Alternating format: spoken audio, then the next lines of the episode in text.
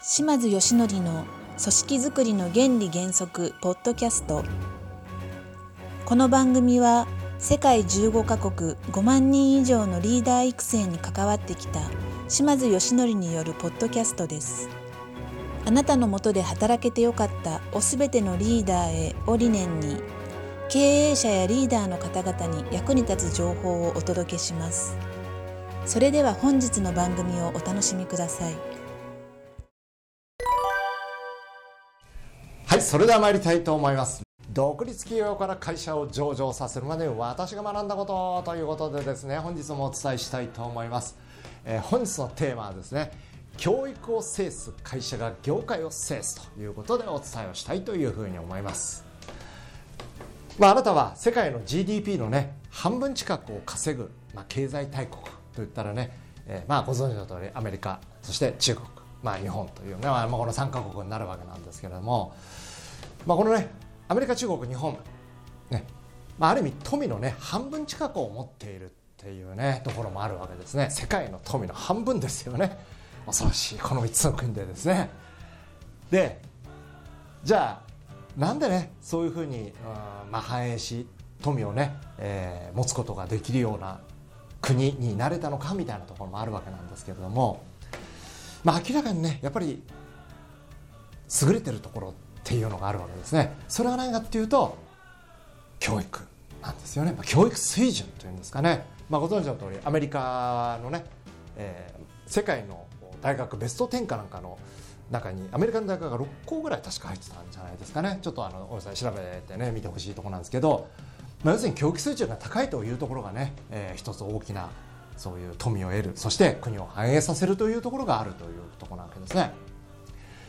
まあ、外国人の人がですね日本に来てびっくりすることがあるそうなんですね。それ何かっていうと、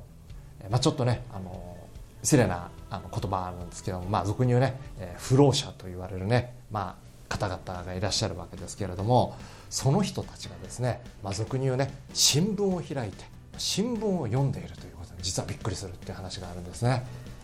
まあ、他のそういった国というのは俗に言うね、えー、まあ教育水準小さい頃からのもうすでに教育が受けられない状況の中で、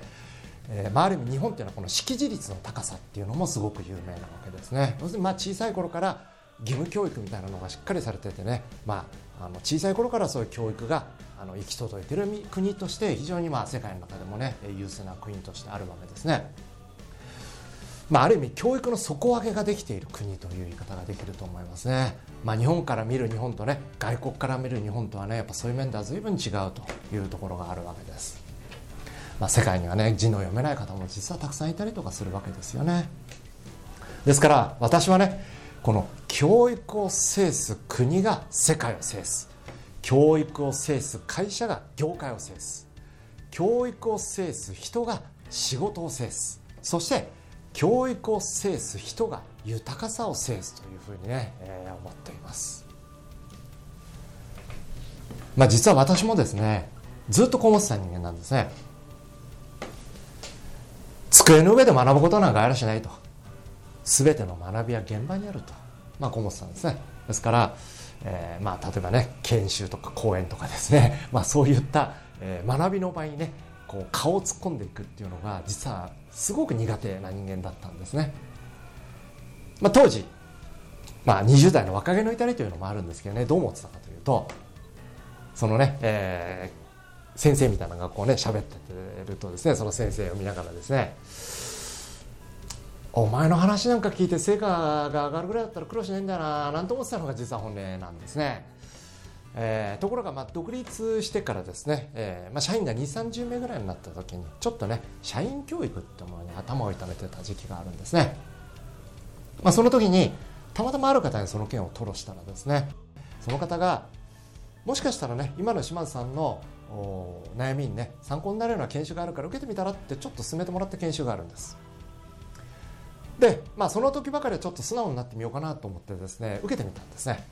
そしたらこれがですねすごく良かったんですよ。なんだ机の上で学ぶことってあったんだと思ってですね あれびっくりしちゃってですね、まあ、それから、えー、私のね社員教育の徹底っていうのが始まったんですね。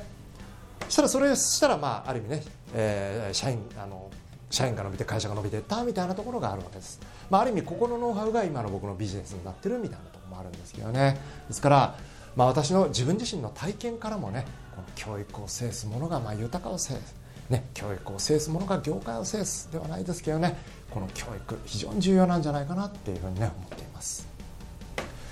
はいそれでは今日のまとめとしてお伝えをさせていただきます。え、ぜひね、まあ、皆さんも経営者の方は、えー、社員教育そして、えーまあ、ある意味ね親御さんの方は子どもの教育やっぱりこの教育がね人を変える、まあ、私の中の一つのねポリシーでもあるんですけど私自身が、まあ、あの今ねこんな偉そうにちょっとお話したりとかする仕事をしてるんでですね、えー、私の昔を知ってる人は分かってくれるんですけどね何の取り柄も才能もない人間がなぜね社会人になっていろいろ変わっていくことができたのかこれはもう間違いなく教育なんですね。だから、え、教育は人を変える。これは僕の信念なんでですねぜひ改めて教育の重要性見直していただけたらというふうに思っています。それでは本日は以上とさせていただければと思います。もしよろしければですね下のコメント欄に感想とかねご意見とかいただけたら嬉しいなというふうに思います。ありがとうございました。